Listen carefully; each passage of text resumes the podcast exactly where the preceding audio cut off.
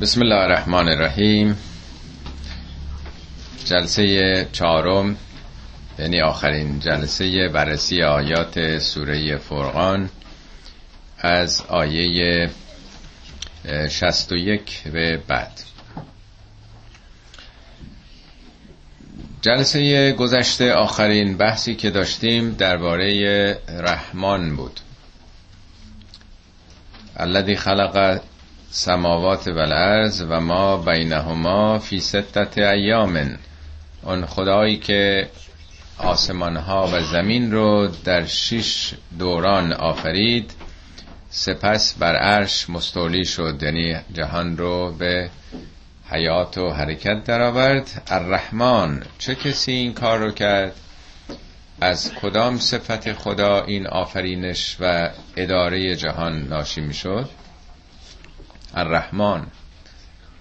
در جای دیگر قرآن گفته شده الرحمن علل عرش استوا اونی که داره اداره می‌کنه جهان رو رحمانه. یعنی اداره جهان اداره است بر اساس رحمانیت دلسوزی.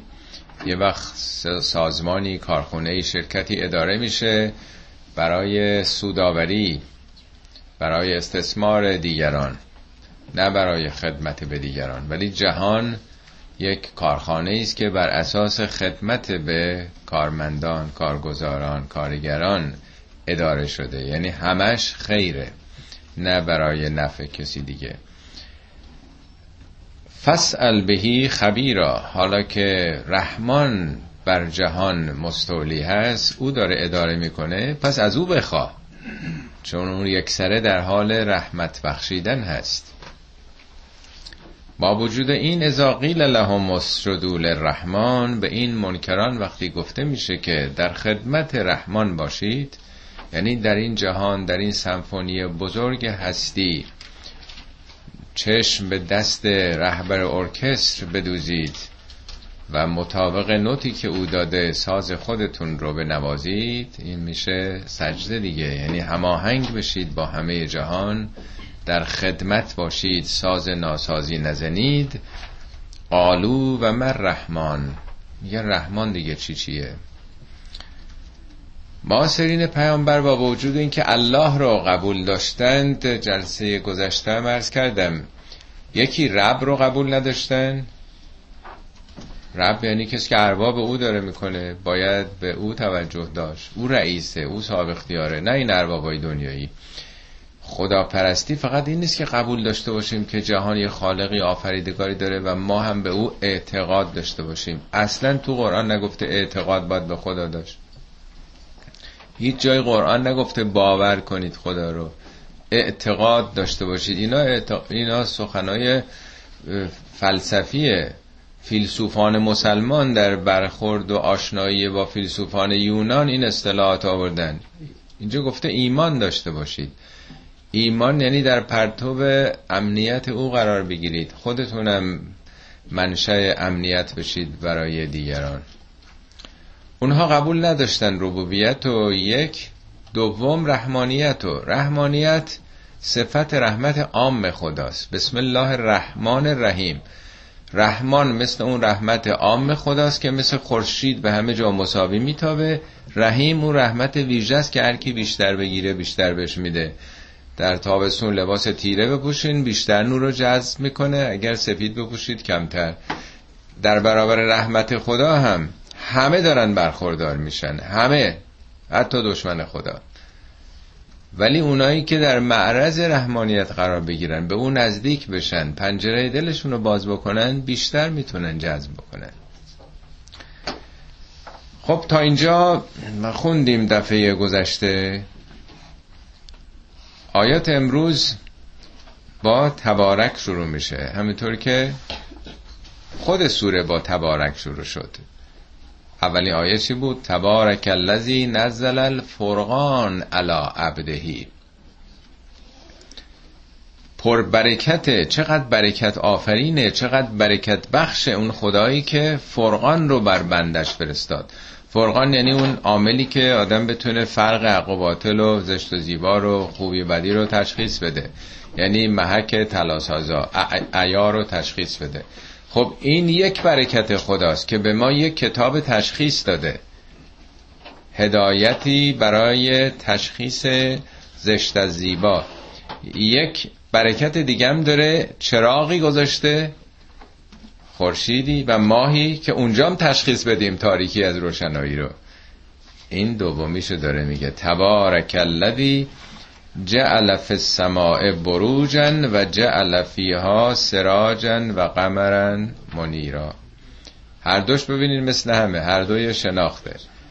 یه خورشید در طبیعت یه خورشیدم کتابه به ما داده. اونم روشن می‌کنه.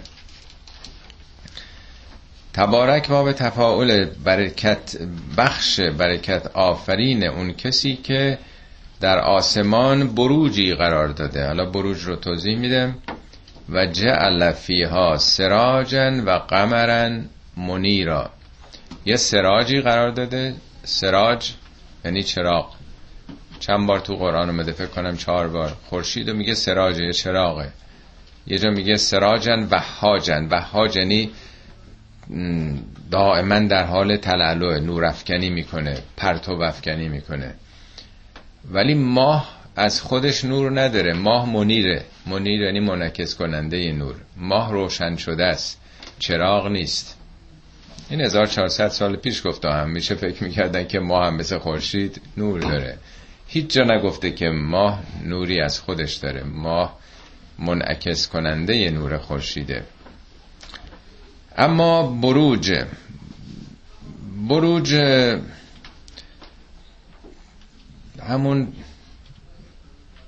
قلعه دیگه. ما یه سوره هم در قرآن داریم به نام بروج. و سماع ذات البروج. سوره بروج سوره 89 ظاهرا. سوگند به آسمانی که ذات البروج ذاتش ماهیتش بروجه. نه اینکه بگه بروج تو آسمان هست فیه بروجون و سماع ذات البروج.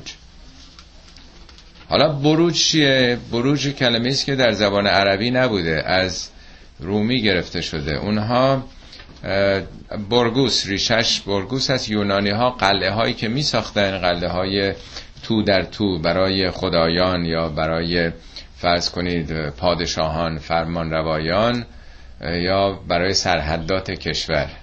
اینو بهش برگ می‌گفتن یا بروگ. مثل استراسبورگ هامبورگ. بسیاری از شهرهای اروپایی به نام همین قلعه ها نامیده شده دیگه. چون بقیه خونه ها که خونه های عادی بوده خراب می شده ولی این قلعه ها که با بهترین مساله ساخته می شده هم زیبایی شهر بوده هم میمونده. مثل ارگ بم برگ در فارسی هم ارگ می گفتیم عربا چون گاف ندارن برگ و برج گفتن یا بروج. بنابراین بروج همون سیستم حفاظتی دور شهر هستش. یا قلعه حفاظ حفاظت از پادشاه. مثل ارگ بم. ارگ بم اگر حداقل عکس قدیمی شو دیده باشین شیش هفت تا قلعه تو هم دیگه است. بیرونیش تودهای عادی مردم بودن کشاورزا بعد داخل همینجوری. هرچی نزدیکتر می‌شد طبقات بالاتر جامعه اون قسمت آخرش که همین رو شیب می‌رفت بالا اونجا اون خان و فرماندار و نمی‌دونم هر کی که بوده در طول تا قلعه ها معمولا همینطور مثل قلعه بابل یا تو ایران هم اکباتان در همدان اگر رفته باشین اونجا آثارش بالاخره هست. هم میشه در دنیا بوده. ایرانی ها از اونها یاد گرفتن تو این منطقه. ولی اصلش از غرب آمده. حالا در آسمان هم سیستم حفاظتی مثل بروج هست. جالبه که هم برجایی که تو دنیاست که دو, دو نقش دو تا function داشتن. یکی حفاظت از شهر یا از پادشاهان دوم زیبایی چون مهمترین ساختمان های شهر دیگه مونده. کنگره هایی که روش میذاشتن. ارگ بم چقدر زیبا بود. جالبه که خدا هم یه سیستمی تو آسمان قرار داده که در 15 تا آیه در این مورد آمده در قرآن. میگه اونم دو تا نقش داره. یکی حفاظت یکی هم زیبایی. بذارید من دو سه تاشو براتون بخونم توی این پاورقی هم آوردم. جعلنا السماء سقفا محفوظا. ما آسمان رو یه سقف محافظی روی زمین قرار دادیم. حالا محافظ در برابر هم سنگ هایی که به زمین می‌خوره هم اشعه های ماور بنفش پرتوب های خورشیدی بادهای کیهانی دیگه داستانیه برای خودش. هفت طبقه است که هر کدوم هم یه نقشی در برابر یه طیفی از این اشعه ها داره. سخفا محفوظن و هم من آیاتها معرضون مردم به این نشانه ها توجه ندارن اعراض می‌کنن یا سوره فصلت زین سماع دنیا به مسابیح و حفظن آسمان پایینی رو طبقه پایینی رو ما زینت بخشیدیم و حفاظت دادیم. چون فقط این طبقه پایین ایزوسفره که رنگینه. یعنی نور خورشید اینجا میشکنه ما رنگی می‌بینیم آسمانو. هم طیف نوری هست هم آسمان لاجوردی می‌بینیم. از اون بالاتر بریم آسمان سیاه سیاهه. اصلا تلالو ستارگان اینا هم دیده نمیشه درش. با موشک که میرن بالا همش سیاهه. میگه زیناها لناظرین. ما این آسمون پایین رو برای ناظرین زیبا کردیم. ناظرین از کجان از تو زمین که دارن نگاه می‌کنن. یعنی محیط زندگی ما رو خدا رنگی کرده. که ما رنگی می‌بینیم جهان رو. بالاتر اصلا رنگی نیست. و دوم حفاظت. یا سوره صافات. انا زینا سماع دنیا دنیا نه به معنی دنیا کره زمین. اون که دنیا یعنی دون پایین. ما آسمون پایینی رو به زینت کواکب ستارها اینجا زینت دارن. میدرخشن و تلالو دارن. و حفظن. و سیستم حفاظتی. فراوان یا سوره هج انا جعلنا فی السماء بروجن ما در آسمان ها بروجی قرار دادیم و زیناها للناظرین. برای ناظرین زیباش کردیم و حفظناها من کل شیطان رجیم شیطان هم یعنی رانده شده است. تمام سنگای رانده شده سرگردان. همه اینا رو حفظ کردیم. کتابی هم در این مورد هست که من بارها معرفی کردم. کتابی به نام هفت آسمان. یه سلسله کتابایی هستش که یه بارم اینجا تکثیر کردن دوستان آقای دکتر رستگار هست. اون به تفصیل توضیح نظر علمی داده این سیستم حفاظتی کره زمین رو طبقاتی که رو جب وجود داره هفت طبقه و هر کدوم چه نقشی دارن. پس خب این چقدر پر برکته شما می‌خواین به اهمیتش ببرین فقط این بعضی از این نیروگاه هایی که لیک کرده حالا چرنوبیل تو روسیه یا ژاپن که همین یکی دو سال گذشته این اشعه هایی که میاد میلیون ها برابر قدرتش بیش از این است بیشتر از این نیروگاه هاست. اگر اینها مهار نمی‌شده سیستم حفاظتی گذاشته کمربندی به نام کمربند بن الن هستش که همه این انرژی ها رو می‌بره دو طرف قطب اینا رو میسوزونه. این آرورا این شفق قطبی رو حتما نرفته باشین حتما عکساش رو دیدین که چطور تمام اینها رو داره فیلتره می‌کنه. به حال سیستم خیلی حیرت آوری برای حفاظت از حیات در کره زمین حیات گیاهی حیوانی یا انسانی وجود داره. این رو آیات متعدد قرآن به عنوان سقفن شدادن هفت طبقه شدید سخت یا سقفن تباغن طبقه طبقه سبعن تباغن حالا به زبانهای مختلف اینها رو گفته. مجموعش هم یه مقاله اگه خلاصش هم خواسته باشید بنده تو سایت هم هست می‌تونید ببینید. حال این چقدر برکته؟ برکت هم یعنی خیر دائم. چه خیر بزرگی خدا گذاشته که در آسمان سیستم حفاظتی و زینتی برای زمین قرار داده و جعل فیها سراجن و قمرن منیرن و هو الذی جعل اللیل و النهار خلفتن نشانه دیگه ای از خدا اینه که شب و روز رو پیاپی قرار داده پشت سر هم. خلفت یعنی خلیفه هم پشت سر هم در تداوم هم دیگه. لمن اراد ان یذکر او اراد شکورا. برای کسی که بخواد اراده بکنه که تذکر پیدا بکنه یا بخواد شاکر باشه. این از نظر لف و نشر اصطلاح ادبی شب به ذکر ارتباط پیدا می‌کنه روز به شکر. یعنی شب هنگامه توجه و تذکر به خداست. روز خیلی سخت متمرکز فکر کردن. روز آدم دائما تلویزیون روزنامه دوست آشنا همکار خودش خیلی نگران عجله داره این کار اون کار بکنه. خیلی سخت تمرکز پیدا کردن. تو نمازم اگر دقت کرده باشید آدم خیلی سخت می‌تونه تمرکز پیدا کنه که مشغول کار بوده بلافاصله دو دقیقه بعد می‌خواد نماز بخونه. ولی شب خب بعد از یه مدتی که استراحت دم کرده اگه توفیق پیدا بکنه که بیدار بشه با خدای خودش مناجات و راز و نیازی بکنه خیلی امکان تمرکز بیشتره. بنابراین همیشه شب موقع ارتباط با خداست. البته روزم امکانش هست ولی در شب میگه ان ناشعت اللیل. اونچه که در شب نشأت پیدا می‌کنه به وجود میاد در درونتون میسا به وجود میاد هی اشد و وطن. گام هاتون رو تو زندگی محکمتر می‌کنه و اقوام قیلن گفتارتونم استوارتر می‌کنه. یعنی خودسازی ها هنگام شبه. میگه و من اللیل فتهجد بهی. بخشی از شب رو مبارزه کن با خواب. نافلت لک. داوطلبیه. این یه چیز اضافه است. واجب نیست. امید است که پروردگار تو رو به یک مقامات بالایی برانگیخته بکنه مبعوث بکنه رشد بکنی خیلی اوج بگیری. بنابراین شب هنگام به یاد خدا بودنه. میگه زهاد و لیل کسانی که در شب زاهدند و شیران روزند پارسایان شب و شیران روز. یک تشبیه هم حضرت علی راجع به متقین داره. میگه متقین فاما اللیل اینا شبا فصافون اقدامهم تالین ر اجزاء القرآن. نیمه شبها بلند میشن آیات قرآن رو می‌خونن یرتلونه ترتیلا با آرامش می‌خونن تفکر می‌کنن در اون. وقتی به آیات تشویق آمیز بهشتی می‌رسن طمع می‌کنن که این چنین بشن. وقتی به آیات نتایج دوزخی اعمال می‌رسن اونجا به خودشون هشدار میدن. میگه شب موقع این خودسازی است اما روز فاما النهار فحلما و علما ابرار. روز چگونن این آدما؟ علما علما حلیم. یعنی مردم رو تحمل می‌کنن.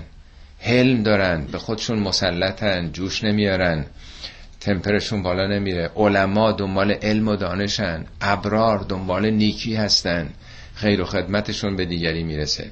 حالا اینجا به نظر ادبی خداوند شب و روز رو قرار داده. اون کسی که می‌خواد با خدا ارتباط پیدا کنه بفرماد شب بهترین موقعشه پرده شب همه رو خوابونده آرامش.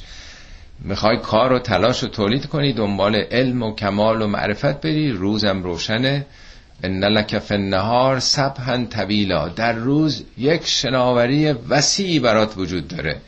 شناوری یعنی تلاش در واقع دست و بزن حالا تو زندگی. از این به بعد ویژگی های عباد الرحمن رو وصل می‌کنه. از این آیه تا انتهای سوره. اگر پشت این ترجمه که خدمتون داده شده نگاه بکنید دوازده ویژگی از عباد الرحمن هستش که حالا توضیح خدمتون داده میشه.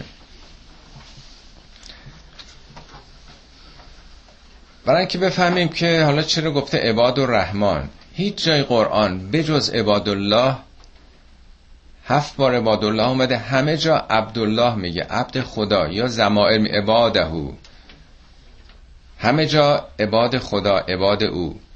هیچ جای دیگه قرآن بجز عباد خدا. این کلمه عباد نسبتی به هیچ یک از اسامی خدا داده نشده بجز رحمان. رحمان فقط دو بار اومده. شاید سی, چار سی چل بار عباد, عباد الله یعنی ما عبدالرحیم نداریم تو قرآن عبدالعلی نداریم عبدالعظیم نداریم. فقط عبدالله داریم و عبدالرحمن داریم. دوباری هم که رحمان اومده یکی راجب فرشته هاست میگه و جعل الذین هم عباد الرحمن اناسن. این مشرکین اون عباد الرحمن رو فکر کردن مؤنثن. بال براشون گذاشتن. زن تصور کردن اونا رو. فرشتگان قرآن میگه عباد الرحمن چرا عباد الرحمنن برای اینکه همه وجودشون رحمته. فرشتگان ملک مقابل شیطان تو قرآن. 67 بار یا 68 بار شیطان اومده 67 یا 8 بار ملک. با مشتقاتش 88 تا این ور 88 تا اون ور یعنی این دوتا مقابل همن. یا یه چیزی مزر منفی شیطانیه یا ملکیه. پس فرشتگان که وحی رو میارن بارون رو میارن همه کارهای مثبت جهان به دوش اوناست اینا عباد الرحمنن دیگه. یعنی وجودشون عبد رحمانه. به جز این هیچی نداریم. یه جا دیگه هم بندگان فرشته صفته که همین آیاته. به جز این دوتا هیچ قرآن نداریم. یا فرشته است یا آدم فرشته صفته که اینجا آدم های فرشته صفت رو حالا توضیح میده. هیچ جای دیگه قرآن بجز این دوتا نداریم عباد رحمان هیچ عنوان دیگه هم بجز عباد الله نیست. حالا برای اینکه بفهمیم عباد الرحمن یعنی چی؟ اینو شنیدین که میگن فلانی شاگرد این فلان استاده نیست؟ افتخارش این شاگرد کمال الملک نقاش بوده نیست؟ این اوستاش فلان شخص بوده صنعتکارا. این حرف چیزا رو هنر پیش کی یاد گرفته؟ استاد کارش این بوده. خط تو از کجا یاد گرفته؟ این شاگرد مثلا فلان خطاته. معنای عبد دقیقا همینه که اگه کسی شاگرد کسیه اون استعدادای استاد در وجودش تحول پیدا بکنه دیگه. من حالا مثال رشته خودمون می‌زنم تو ایران یه نفر داشتیم خیلی همه این رو مهم می‌دونستن. می‌گفتن شاگرد فرانک رایت. فرانک رایت اون معمار بزرگ معروف امریکاست. یعنی همینه که این شاگرد او بوده ما نمی‌دونیم درس خونده نخونده چگونه بوده. این براش اعتبار فوق ای تو ایران ایجاد کرده بود. خب عباد الرحمن یعنی شاگرد خدان.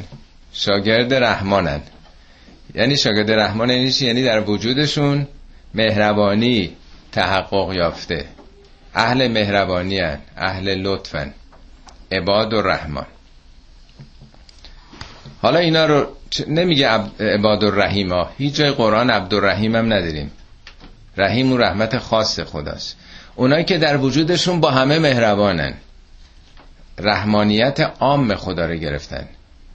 باز توضیح میدم. ببین خورشید وقتی میتابه اون حرارت و نورش که برای همه است اون رحمانه.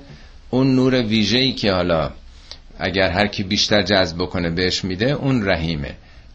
صفت رحیم خدا برای مؤمنینه ولی رحمان مال همه است. حالا این بندگان مهربان همه ابعاد وجودیشون شدن شاگرد خدا شاگرد رحمانیت خدا. حالا ویژگیاشون رو در دوازده مرحله میده. و عباد الرحمن الذین یمشون علی الارض هونن. این اولیشه. یمشونه یعنی راه میرن قدم می‌زنن. اولین نشانه هر کسی راه رفتنشه دیگه. این یعنی قبل از اینکه حرف بزنه قبل از اینکه باهاش ارتباط داشته باشه آقا این چجوری راه میره؟ البته بعضی ها یمشونه به معنی خط مشی زندگی هم گرفتن. راه و روشش راه و رسمش. ولی نه سادش همینه. اینا چجوری راه میرن؟ در قرآن بارها جهت منفیش هم گفته. یه چه سوره اسراء میگه لا تمشه فل ارزه مرهن اینقدر بابا با تکبر راه نرو رو زمین. انک لن تخرق الجبال. تو لن تخرق الارض. زمین رو که نمی‌تونی سوراخ کنی اینجوری پا می‌ذاری و با قدرت داری را میری. ولن تبلغ الجبال طولن از ارتفاع کوه هم که بالاتر نمیری اینجور خودتو داری گرفتی اینجوری داری را میری. یا در جای دیگه میگه بله ولا تو سعر خط دکل الناس انقدر سرتو بالا نگی فخر نفروش به مردم. اینجوری متکبرانه بین مردم را نرو خدا دوست نداره اینجور آدما پس یه نشانه ای از آدمایی که از نوع راه رفتنشون دارن فخر میفروشن تکبر نشون میدن. اینجا در جد برعکس بندگان رحمان اینه که بابا خیلی دان تو ارثه خیلی فروتنه. اصلا نمی‌خواد خودشو بالاتر از دیگران. بقیه مهربونه. بقیه رو خال و زریل تصور نمی‌کنه که بخواد خودش رو به یه نحوی برتر نشون بده. این اولین علامته که آدم عبد رحمان شده یا نه. البته اینی که داره میگه از ساده ترینش شروع کرده. نوع راه رفتن. حالا بعدا دیگه یواش یواش اسب و اینا اومد و بعضی حالا می‌خوان با اسب مثلا اسب میرن زین خیلی گرون قیمت و یا اسب مثلا با چه قیمتی؟ حضرت علی وصفی راجع پیغمبر داره میگه پیامبر یرکب الحمار الاری سوار اولاغ می‌شد. اسب عربی که تو دنیا معروفه. اونم آری یعنی بدون زین و برگ. و یردف و خلفه دو ترکم سوار می‌کرد. برای پیغمبر اشکالی هم نداشت که تو را بگه بابا بپر بالا بریم. یعنی این نسبت به زمان خودش پیامبر به جای اسب الاغ سوار می‌شد و اونم بدون زین و برگ و این آرایشات اونم هیچ چیزی نداشت که حالا ما سواره داریم میریم. اینا جزو به صلاح ویژگی های اشخاص میشه دیگه. حالا ما نه سوار نه پیاده میریم مگر اینکه بخوایم ورزش بکنیم. پیاده کسی نمیره. یا سوار اسبم که نمیشیم ولی ماشین داریم. از ماشین حالا میشه فهمید که ما عباد الرحمن هستیم یا نه. به خصوص تو مملکت خودمون. آیا به هم راه میدیم. آیا از هم جلو نمی‌زنیم. آیا رایت آور پیاده رو می‌کنیم. آیا دود به خورد مردم نمیدیم. آیا بوق نمی‌زنیم. من هیچ جای دنیا ندیدم بیش از مکه بوق بزنن. اصلا وحشتناکه. هرچی مثل این نزدیکتر بشیم به مرکز اسلام به این رحمانیت مثل این که داریم بیشتر نزدیک میشیم. حالا برگردیم به نوع رانندگی خودمون ببینیم که چقدر ما بقیه مردم آدم می‌دونیم. بقیه به مردم دوست داریم مردم می‌خوایم فخر نفروشیم برمونا این اولین نشانشه حالا خیلی مثال میشه زد. وقت داره به سرعت میگذره. دوم چی؟ و ازا خاطب همول جاهلونه قالو سلامن وقتی یه آدم جاهلی یه توهینی بش کرد یه حرف نامربوطی زد. پاسخش سلامته. یعنی چی سلامته؟ نه که بهش میگه سلام. چون دیدم بعضی ها مثلا که بهشون بد میگه میگه سلام علیکم. منظور این نیست که اون فوش میده تا بگی سلام. البته اونم خودش پاسخ سلامته. یعنی این به چشم طبیب به مردم نگاه می‌کنه. طبیب دنبال سلامته یعنی میگه این بیماره. اینی که داره یه مقاله جمع خوندم نوشته بود که شما یه عده‌ای هستن که صبح تا شب بیان بیرون حالا تو رانندگی این برون بر بعدی میگه شما فکر کنی یه ماشین ماشینای زباله بری آشغال رو شما می‌خواد خالی بکنه. منتظر این داشته باشین منتظر باشین. اهمیت اصلا ندین. قانون این ماشین زباله بری در واقع یه می‌خوان آشغال وجودشون عقده ها رو خالی کنن رو شما. بسو بکنن. تو اهمیت نده. تو به چشم پزشک به مریض نگاه بکن دنبال سلامت او باش. این نشانه دوم. تا آدم دوست نداشته باشه مردم رو رحمانیت در وجودش تحقق پیدا نکرده باشه نمی‌تونه با مردم گذشت کنه. آدم جوابشون رو می‌خواد چهار تا بذاره روش بهشون بده. می‌تونیم به هر نسبتی به خودمون برگردیم ببینیم چقدر عباد الرحمن شدیم. والذین یبیتون لربهم سجدا و قیاما. اونایی که به خاطر ربشون اون ارباب آفریدگار جهان به سجده و قیام بیتوته می‌کنند. بیتوته یعنی شب زندهداری. نیمه شب بلند میشه برمیخیزه. سج... سجدم خب یه شکل ظاهری داره یه شکل به حال عمیقترش. یعنی اینم یه نشانه که با خدا هم ارتباطش قویه. با اونم یه رابطه قلبی صمیمی داره. والذین یقولون ربنا اصرف عنا عذاب جهنم ان عذابها کان قراما انها ساعت مستقرا و مقاما این سومیه یا چهارمیه؟ بله. کسانی که یقولون میگن یعنی دعا می‌کنن. ربنا پروردگارا ربنا اصرف عنا عذاب جهنم. عذاب جهنم رو از ما منصرف بکن بردار. ببین عذاب حالا تا تا فرهنگ قرآن آدم آشنا نشه خدا کسی رو عذاب نمی‌کنه. عذاب ضد نعمت ضد برخورداریه. عذاب یعنی محرومیت. آدم تشنس بارها گفتم آب نباشه عذاب تشنگی می‌کشه. گرسنه باشه غذا نباشه خسته باشه جای استراحت نباشه. وجود ما سراسر نیازهایی است چه مادی چه معنوی. وقتی اینا تأمین نمیشه عذاب می‌کشیم. خب ما تو زندگیمون خیلی جا هستش که حتی چرا قرمزا رو رد کردیم عبور کردیم از مرزهای مجاز. بنابراین نتیجهش به طور طبیعی در وجود ما هست عذاب می‌کشیم. میگه خدا اینا رو خونسا کن از ما بردار. این تیکتی که ما گرفتیم به طور طبیعی این تیکت رو در واقع خونسا بکن.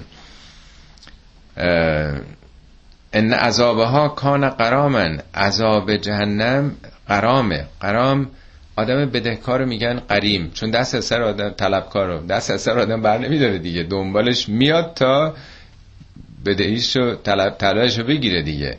یعنی این چون وجودیه دست از سرت بر نمیداره. نمی‌تونی ازش فرار کنی. طلبکاری است که دنبالت هست. عذاب اون عذاب وجودیه. در نفس خودته. انها ساعت مستقرن و مقامن. بد مستقریه مستقر جایی که آدم قرار پیدا می‌کنه. بد جاییه که آدم اقامت بکنه.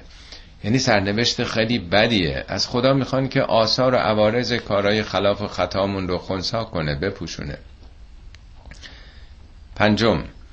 والذین اذا انفقو کسانی که وقتی که انفاق می‌کنن به دیگران کمک مالی می‌کنند لم یسرفو و لم یقترو نه زیاده روی می‌کنه یه مرتبه دچار احساسات و عواطف بشه بگه هر چی دارم بیا ببر. بخواد همه چی رو بده. بابا تو همسر فرزند داری خودت هم آینده ای داری.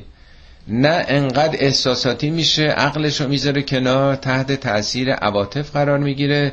ولم یقترو یقترو هم یعنی خصت به خرج دادن. ضد وسعت. جای دیگه قرآن هم شبیه این آمده این دوتا رو کنار هم گذاشته.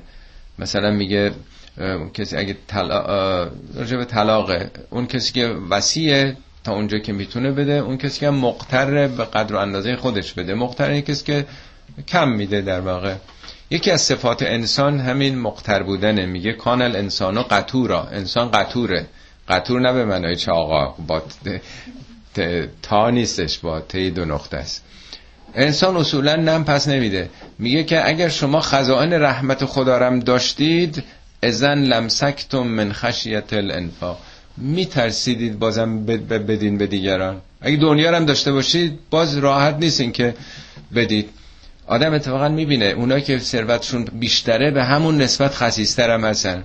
آدمایی که کمتر دارن راحتتر میدن مقداری. در هر حال اینم یک صفته. و کان بین ذالک قوامن. بین این دو حالت نه همه اون چی که داری از دستت بده که بعد خودت پشیمون بشی. به این معنام تو قرآن خیلی گفته که فلا تبسط کل البس فتقعد ملومن. از من انقدر بده که بعد بعد پشیمون بشی. ای بابا چه کاری کردم؟ ولی خودم نیاز دارم نمی‌تونم. نه انقدر خسیس باشی که نم پس ندی. بین این دو حالت یک تعادلی رو انتخاب کن اینم یک نشان است. والذین لا یدعون مع الله اله آخر. اونایی که خدا پرستیشون خالصه. انقدر دنبال واسطه و شفی و این حرفا نمیرن. همراه خدا کسی دیگر رو نمیپر نمیگه که خدا رو کنار می‌ذارن. همراه خدا. شرکت ساهمی خدا و بندگان ندارن. با خدا فقط کار دارن دیگه. والذین لا یدعون مع الله اله آخر این پنج و شیش ولا یقتلون النفس التي حرم الله. نفسی رو که خدا حرام کرده هیچ وقت نمی‌کشن. جان کسی رو نمی‌گیرن. آدم کشی نمی‌کنن.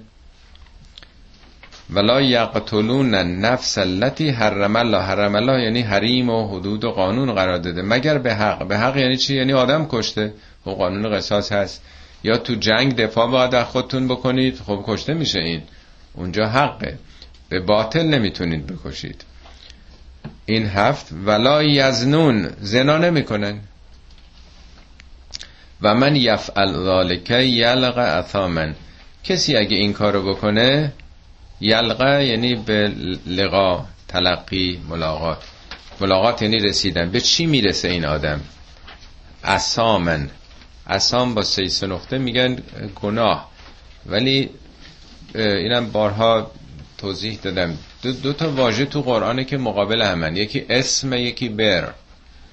بر یعنی وسعت گشادگی. آدمی که بره یعنی خیرش به همه می‌رسه. این نیست فقط به همسر و فرزند خودش فامیل خودش در همسر هی هر چی جلوتر بره خوبیاش وسعتش بیشتر میشه. اسم درست تنگتره. میگم فلانی فقط نوک دماغ خودش رو می‌بینه. نرو مایندده نیست؟ آدمی که زنا بکنه چه مرحله؟ قلبش چی میشه؟ قلب بسیار بسته و تنگ یعنی لذت یه رب نیم ساعته خودش رو یک شهوت آنی خودش رو ترجیح داده بر عواقبی که به بار میاره این کار برای خودش یا برای طرف مقابل یا برای جامعه. این خیلی خودپرستیه خیلی خودبینیه که آدم دنبال شهواتش باشه اونم به صورت ناروا و نامشروع. دلش یه دل بسیار تنگ نظر و خودخواه و خودپرست خواهد شد. لذات خودش رو فقط دیگه تعقیب می‌کنه از این به بعد.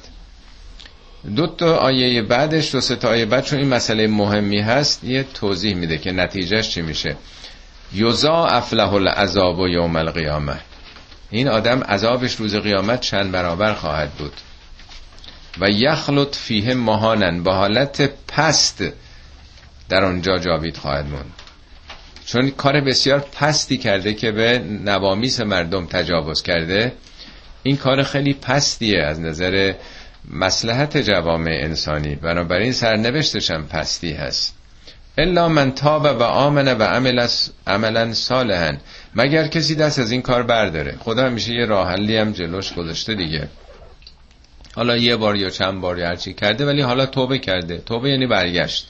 دست از این کار برداره و ایمان بیاره. البته نه اینکه زنا رو آدمای فقط بی ایمان می‌کنن. بین مسلمان و مؤمنین فراون اینا هست. یعنی وقتی تو این کار می‌کنی از دایره ایمان رفتی بیرون. چه امنیتی؟ چه امنیتی باقی گذاشتی برای بقیه مردم و برای نفس خودت؟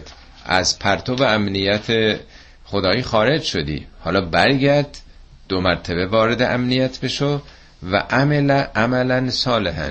عمل کنه اونم عمل صالحی. به حرف نباشه که توبه کرده. حالا عمل بکنه. در جاده پاکیزگی افت گام برداره. اینجا عمل رو دو بار آورده تأکید داره می‌کنه. می‌تونست بگه الا من تابه و آمنه و عمل صالحا. عمل عملا صالحا. یه عمل صالحی یه کار پاکی بکنه که تغییر بده اون رو. که یبدل الله سیئاتهم حسناتن. اینا رو خدا اون گناهانشون رو تبدیل به نیکویی خواهد کرد. یبدلو یعنی تبدیل می‌کنه. سیعاتهم حسناتن. اگه ده نمره منفی مثلا گرفته باشه حالا بی حساب نیست بگیم ده نمرش پاک شد. ده تا مثبت می‌گیره. حتما تجربه کردید تو زندگی. وقتی آدم یه کار خلافی می‌کنه نادم میشه پشیمان میشه و توبه می‌کنه حالت خوبی که با آدم دست میده به مراتب وضعیتش بهتر از قبله. یعنی اینی که آدم پشیمان بشه و به کلی بذاره کنار یه گام بزرگی در نفسش برداشته. بنابراین اون گام منفی که سقوط داده برعکس تبدیل به یک پوان مثبت میشه. و کان الله غفورا رحیما خدا غفور و رحیمه. و من تاب و عمل صالحا فانه یتوب الى الله متابا. مسلما کسی اگر برگرده. توبه یعنی بازگشت دیگه. یوتر. و عمل نیکویی بکنه قطعا به سوی خدا برگشته. چه بازگشتی؟ یعنی کم نگیر. بی اهمیت تلقی نکن. ما یه سوره ای در قرآن به نام توبه داریم. اتفاقا توبه وصف اول گام اول آدمای خوبه. التائبون العابدون الحامدون الساجدون. ببینید ده تا صفت داره میاره با توبه شروع شده. همه صبح تا شب دارن خلاف آدم هی با این برابر مثل کشتی وسط اقیانوس هستیم. دائما امواج ما رو داره به چپ و راست می‌بره. چپ روی راست روی. توبه یعنی برگرد رو خط اول. اون چیزی که باور داری که این درسته. دائما خودتو مسیرتو اصلاح بکن. این گام اوله هر کاریه. آدم فکر کنه که حالا ما که خب مثلا مسلمونیم. توبه مال آدمایی بده. نه توبه مال مؤمنینه توبه مال همه انسان هاست همه نیازمند توبه هستیم. بنابراین میگه برگشته به خدا اونم چه بازگشت شایسته و خوبی. خب حالا بعدیش راجع به شهادت چندم میشه؟ بله نهم میشه. والذین لا یشهدون زور اونایی که در زور حضور پیدا نمی‌کنن یا شهادت به زور نمیدن.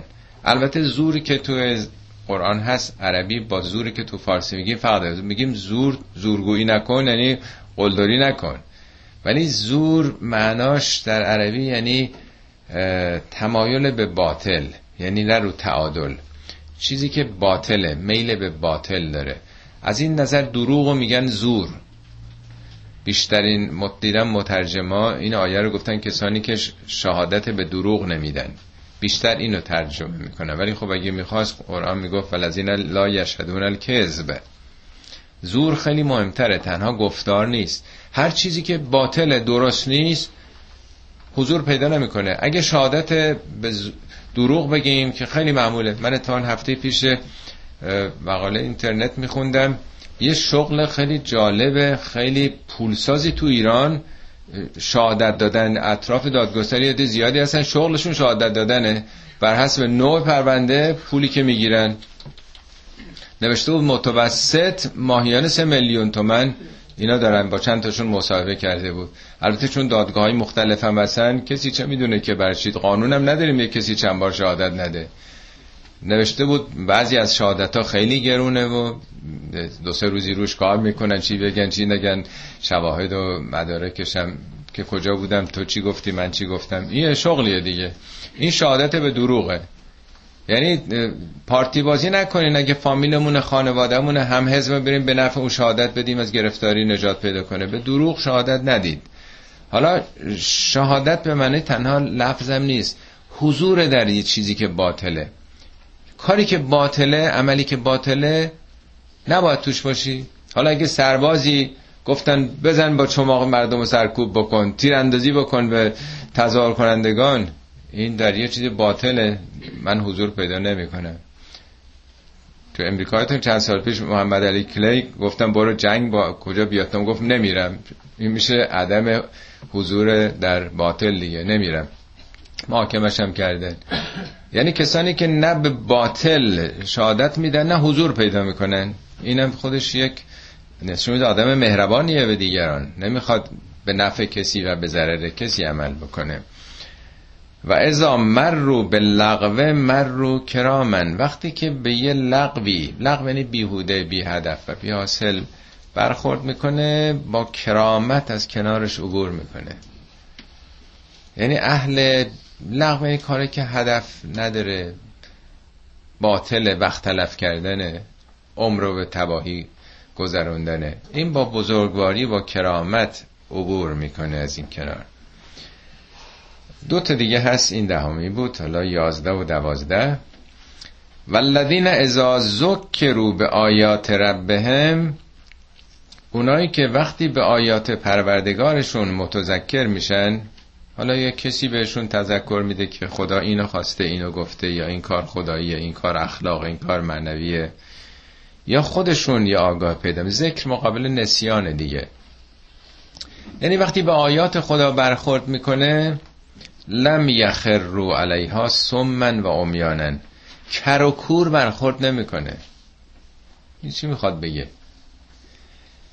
آیات خود قرآنی که می‌خونه فقط نمی‌خواد بر بر بر بر همجوری بخونه که ثواب داره. بذار تون گفتم مارمزونی یه, یه دور قرآن بخونیم. فکر کنه ثواب تو الفاظه. فقط حفظ قرآن نیست. برخوردش یخرو یعنی افتادن روی چیزی. این بارها تو قرآن اومده. فقط احساساتی برخورد کردن. میگه اینا کر و کور برخورد نمی‌کنن. یعنی خدا نمی‌خواد کسی مقلد خودش باشه.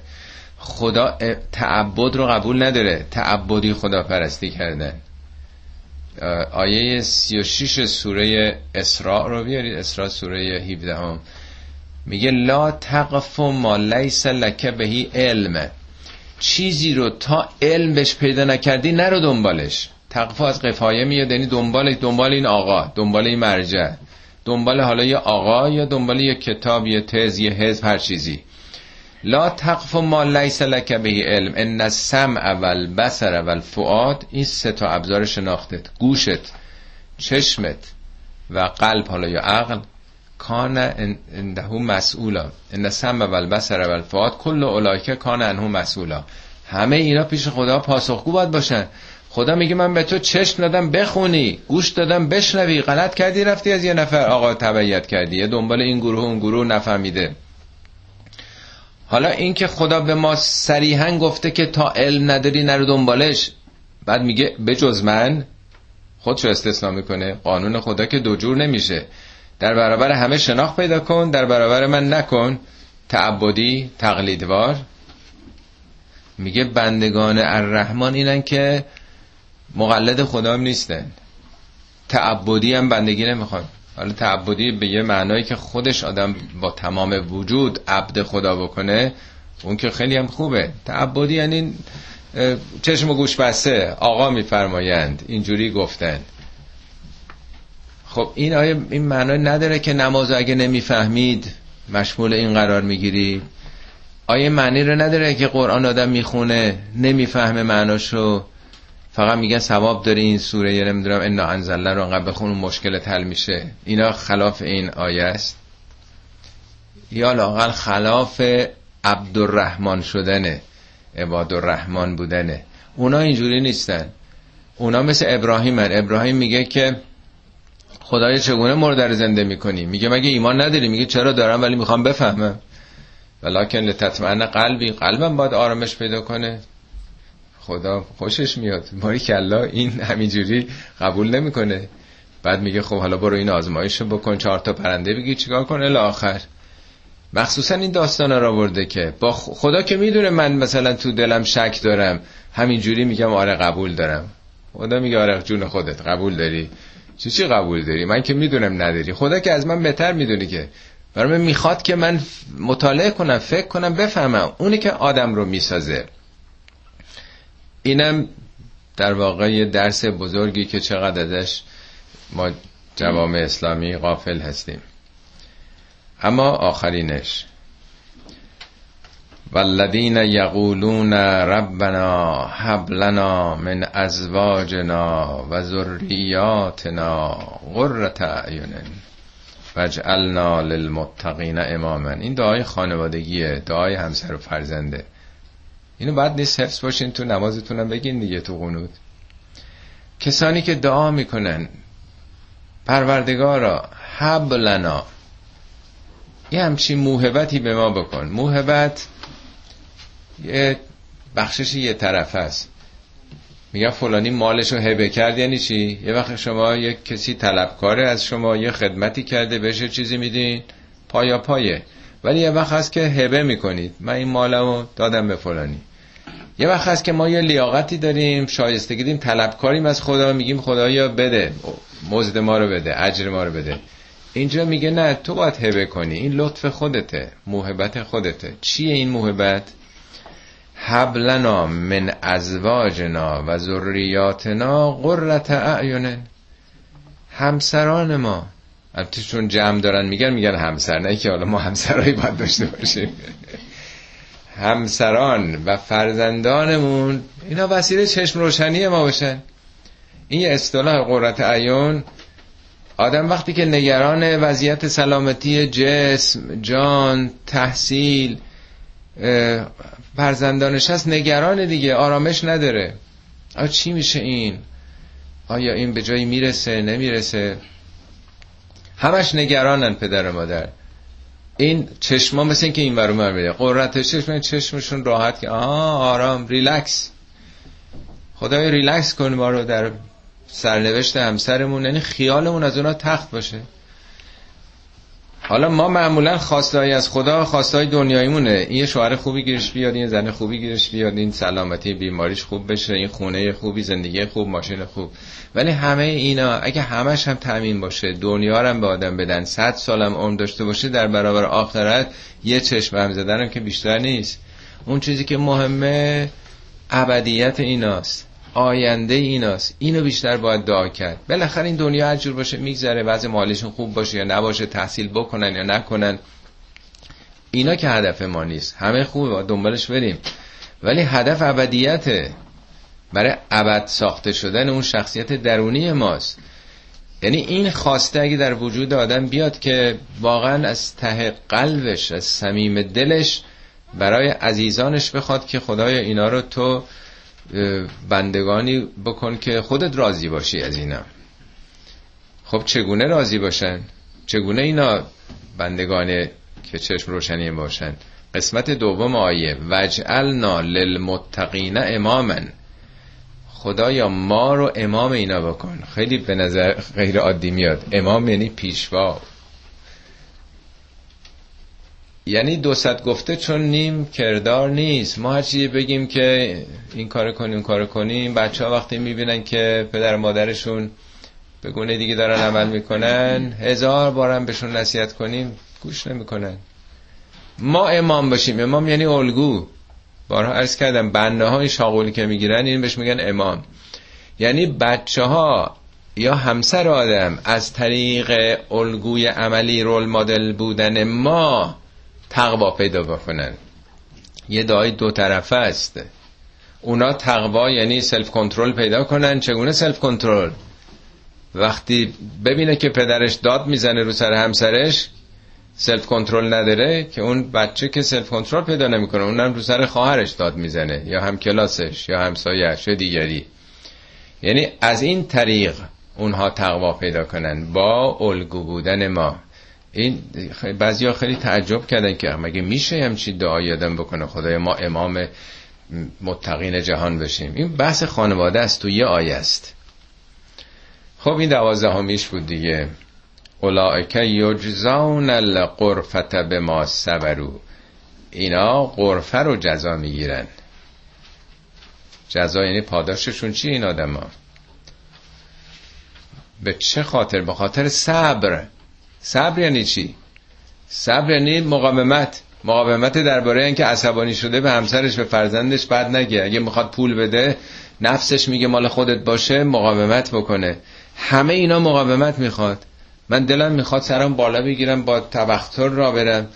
ولی یه یواش یه مقداری فروتن باش متواضع باش. آدم باید با نفس خودش بجنگه دیگه. جنگم یه روز دو روز که نیست. یه عمری باید بجنگیم با خودمون در درون خودمون. با اون نفسی که النفس الامارتون به سو نفس انسان هی به آدم فرمانایی میده. حضرت علی میفرماد ان المؤمن لا یمسی ولا یصبح. مؤمن شبی رو به روز نمیرسونه ولا من روزی به شب الا و نفسه زنون و نفسه زنون مگر اینکه نفسش مورد سوء زنشه. فلا یزال زارین علیها و مستزیدن لها. دائما به خودش انتقاد می‌کنه و بیشتر از خودش طلب می‌کنه. کار خوبم کرده باشه میگه بیشتر بیشتر بیشتر. شوخی نیست. یه ابدیت دیگه. یعنی دائما آدم در جنگ با نفسانیات خودشه. عقلش با نفس راحت طلبش داره میجنگه دیگه. خب اینا صبر پس کردن. همه این دوازن مورد صبر می‌خواد. قرفه رو می‌برن. قرفه رو مترجمین گفتن قسمت بالا. میگه خونه میگن قرفه خونه شانشین. ولی قرفه تو قرآن توضیح هم دادم من وقتتون نگیرم فرصت داره تمام میشه. قرفه یعنی با دست برداشتن. داستان تالوت تو قرآن میگه هیچ کسی آب نخوره الا من اقترف قرفتن. مگر یه کف دستی برداره. قرفه یعنی من تو ترجمه نوشتم دستاوردهای بهشتی دستاوردها یعنی کارهایی که تو دنیا کردند. جزاشون چیه؟ جزاشون به تناسب دستاوردشونه. چی کار کردی؟ هر چقدر پول بدی آش می‌خوری دیگه. چقدر پول دادی؟ چقدر مایه گذاشتی؟ چقدر همت کردی؟ به قدر اون در بهش جایگاه داری. و یلقون فیها تهیتا و سلامن به چی؟ به ملاقات چی می‌رسن؟ تهیت از حیات میاد. زنده باد. یعنی حیات. زندگی خواهند دید در اونجا. زندگی ابدی و سلامت. آدم ممکنه زنده باشه ولی بیمار باشه. دیپرس باشه. تهیتا و سلامن زندگی و سلامت. خالدی نفیها. برای ابد خواهد بود. حسنت مستقرن و مقامن عجب جای استقرار خوبی و جایگاه خوبی. این عین آیه 66 اون برای دوزخیا بود این برای بهشتی اما آخرین آیه که اینم خیلی آیه مهمیه. قل ما یعبعو بکم ربی لولا دعاکم. پیغمبر به مردم بگو اگه شما دعا نداشتین خدا چه وزنه ای کفه ترازو میذاش براتون؟ یعبعو از عبا میاد. عبا یعنی سقل یعنی سنگینی. این اصطلاح رو از رن دکارت شنیدین. من فکر می‌کنم پس هستم دیگه نیست؟ قرآن میگه من دعا می‌کنم پس هستم.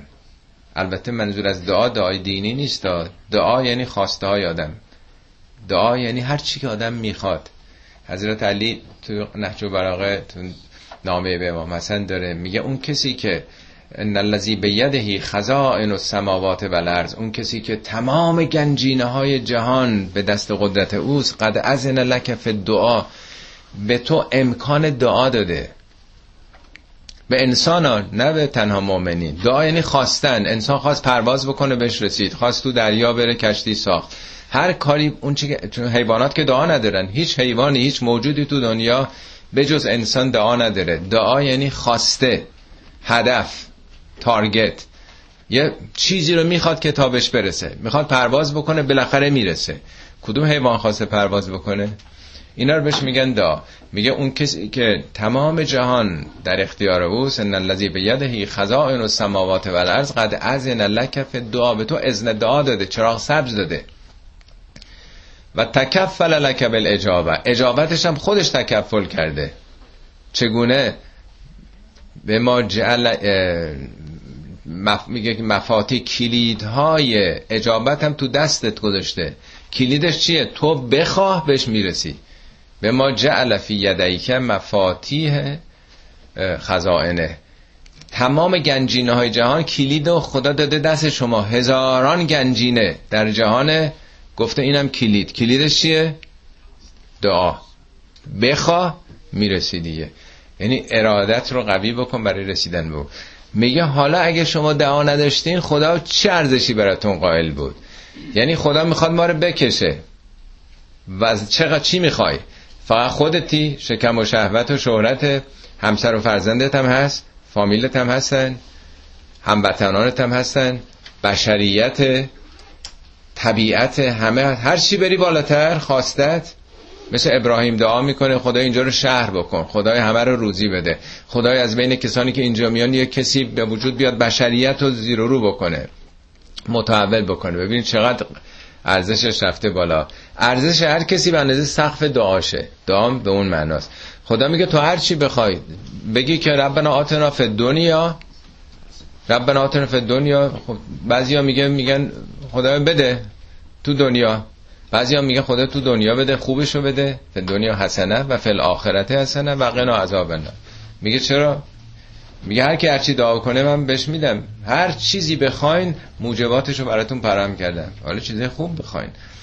اگه شما دعا نداشتین چی داشتید؟ فقط کذبتم. شما اینو تکذیب قبول نداری که مستقیم میشه سراغ خدا رو از خدا خاص فکر کنی متوسل به این بت باید بشین. به این به اون به اون. چسبیدین به واسطه ها نقد کذبتون چون مشرکین معاصر پیامبر می‌گفتن مستقیم که سراغ خدا نمیشه رفت. اینا واسطه های ماس ها اولای شفعا اونا عند الله شفیعان ما نزد الله هن. میگه اینا قبول ندارید که انسان با خدای خودش مستقیم ارتباط پیدا می‌کنه. به تعبیر حضرت علی لم یجعل بینه و بینک من یحجبک بین خودش و بین تو کسی قرار نداده حاجب باشه دربان باشه شفیع باشه. اینو به فرزندش امام حسن داره میگه. فقط کذبتم فسوف یکون و لزامن خب تکذیب کردید به زودی هم آثار تکذیب ملازمتون میشه. ملازم یعنی چی؟ یعنی به نتیجهش می‌رسید دیگه. لازم و ملزوم. به زودی به نتیجه این که با خدا مستقیم ارتباط پیدا نکردید رفتید سراغ جای دیگه نتیجهش هم می‌گیرید دیگه خودتون.